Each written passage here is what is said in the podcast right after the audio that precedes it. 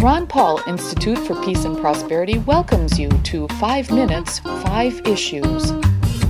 Starting in 5, 4, 3, 2, 1. Hello, I'm Adam Dick, a Ron Paul Institute Senior Fellow. Let's start. Issue 1. Eric Boodman reported at Stat News that Food and Drug Administration Commissioner Scott Gottlieb declared on Tuesday that the plant kratom is an opioid and that there is no evidence to indicate that kratom is safe or effective for any medical use. Gottlieb's statement suggests he thinks kratom, which is not listed under the Controlled Substances Act, should be listed in Schedule 1 and subject to total prohibition. The Drug Enforcement Administration had planned to place kratom in Schedule 1 by the end of September of 2016. That proposed scheduling, which met opposition, including from United States House of Representatives and Senate members, did not happen. In October of 2016, the DEA announced it was withdrawing the quick scheduling plan, opting instead to establish a public comment period and to request that the FDA expedite a scientific and medical evaluation and scheduling recommendation. Now that FDA evaluation seems to point to kratom prohibition. Indeed, the war on kratom appears to have already started. In November, the FDA commissioner was relating FDA seizures of kratom imports. Unless Congress or the President intercedes, expect a full fledged war on kratom. Issue 2.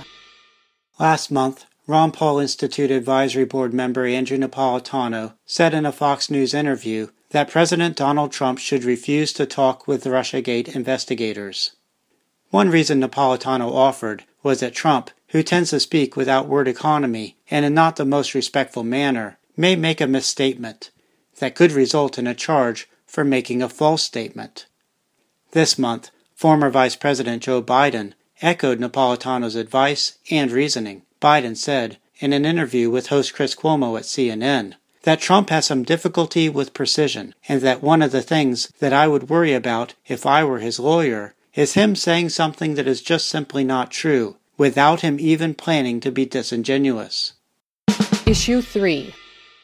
In the September 8, 2016 episode of 5 Minutes 5 Issues, I talked about the National Rifle Association not defending the gun rights of people who use marijuana or have state authorization to use medical marijuana.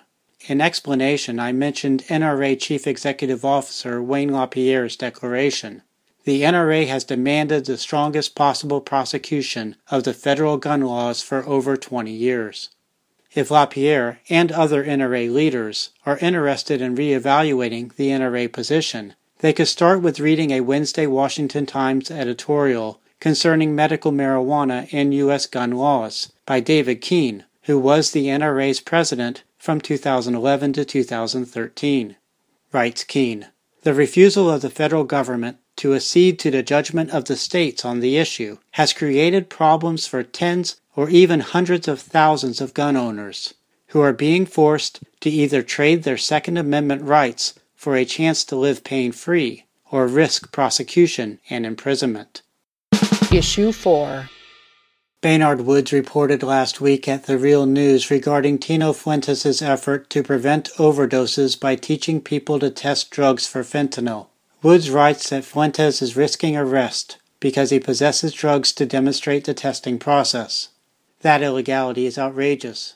So also is the illegality of drugs. If drugs were legal, danger from fentanyl would be much less. People could buy their drugs from stores that sell known branded products, offering predictable potency, just as people across America can now buy alcohol. Issue 5. In a December 31, 2016 interview with host Joshua Bennett at KFAR Radio in Fairbanks, Alaska, I predicted that, in order to achieve his desired spending increases, including for the military, President Donald Trump would compromise with Congress members, resulting in increasing spending across the board. That happened Friday, when Congress passed and Trump signed a huge deficit boosting spending bill. Trump commented at Twitter that the bill is a big victory for our military, but includes much waste to gain Democrats' votes. That's a wrap. Transcripts of 5 Minutes 5 Issues episodes including links to related information, are at the Ron Paul Institute blog.